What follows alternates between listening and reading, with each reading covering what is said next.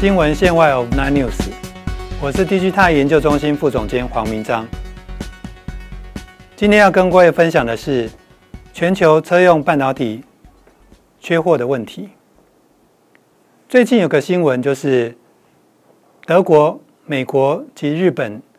相关的单位纷纷向我们这边反映说，希望台湾半导体产业能够增加半导体晶片的供应，协助。疏解这个全球半导体车用半导体的不足。实际上，车用半导体的不足是有它的原因的。首先呢，在去年上半年，汽车市场非常的不好，导致车用半导体的这个订单掉了很多。实际上，去年呃，车用半导体是整个半导体产业衰退是比较大的。以台积电为例，去年它来自于手机的这个营收。增加了四十八 percent，来自于 PC 跟 server 相关的营收增加三十三 percent，但是呢，台积电来自于汽车市场的这个呃销售却是衰退了七 percent，好，可见说去年的汽车市况确实不不好。在整个上半年汽车市场不好的情况之下，这个订单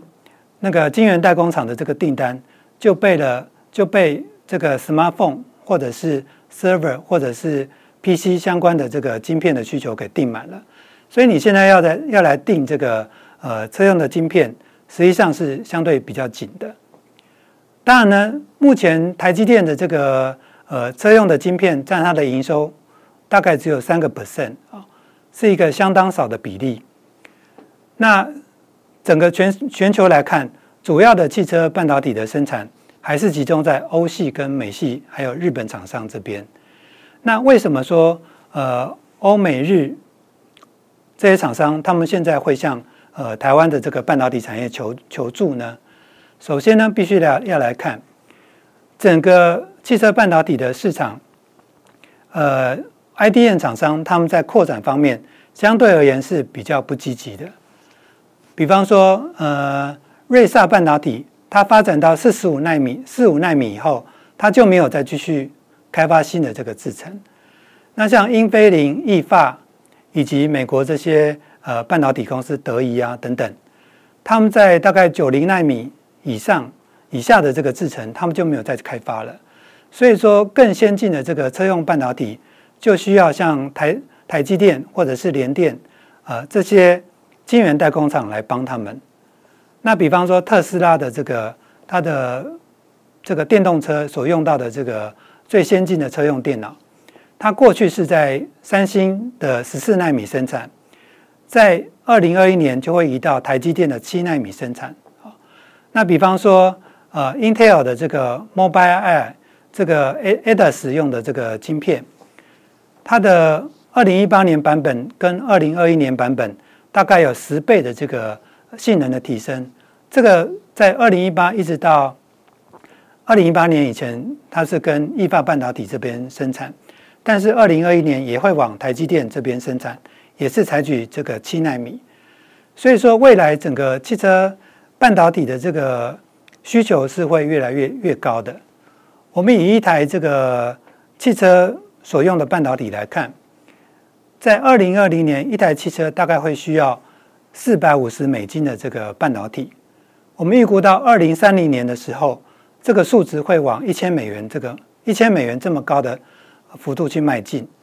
尤其是一些电动车，或者是 Level Four、Level Five、Five 的这个自驾车，或者是高档的这个豪华豪华轿车，会需要更多的这个车用半导体。所以说，台湾的半导体产业虽然在全球的这个车用半导体。占的这个比例不高，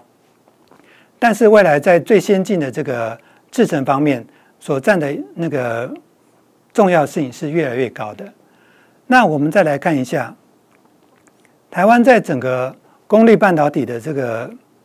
呃，实际上的目前的占有率并不高啊，但是汽车会需要很多的这个功率半导体，所以这个方面是值得我们去呃进一步去开拓的。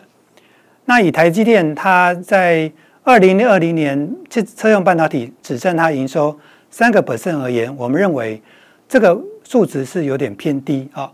为了应应未来整个呃汽车半导体市场呃未来比较高速的相对于高速的成长，我们认为台积电跟其他的台湾晶圆代工厂有需要把这个车用市场的这个比重往上提高。呃，比方说目前台积电只有三 percent 是那个车用半导体占它的营收比重，我们认为如果能够提高到十 percent。是一个比较合理的数值，为什么呢？车用半导体在二零二一年大概就会占全球半导体产值的百分之十。如果我们只占三 percent，实际上是有点低的。另外，我们来回想一下，台湾在面板业，在那个车用面板以前也曾经呃占的比例只有五 percent、十 percent，但是呢，渐渐的、慢慢的去耕耘这个日本的客户以后，目前在车用的这个面板。它的占的比例就提高到三四十 percent，那医疗用面板也是一样，以前大概只有十 percent，那目前友达跟群创两家公司合计在一起，这个比例也快要到达五十 percent，所以我认为说，呃，目前尽管车用半导体是美国、日本以及欧洲半导体主导主导的市场，但是为了平衡我们呃半导体呃产业的这个在应用方面的一个均衡性。以及呃，车用半导体本来它的未来 potential 就成长会比较高，我们认为有必要加强这方面的这个投资跟跟与欧洲这些车厂方面的合作。那这是我们的看法。新闻线外 overnight news，看到听到订阅 DG 探影音频道，我是研究中心副总监黄明章。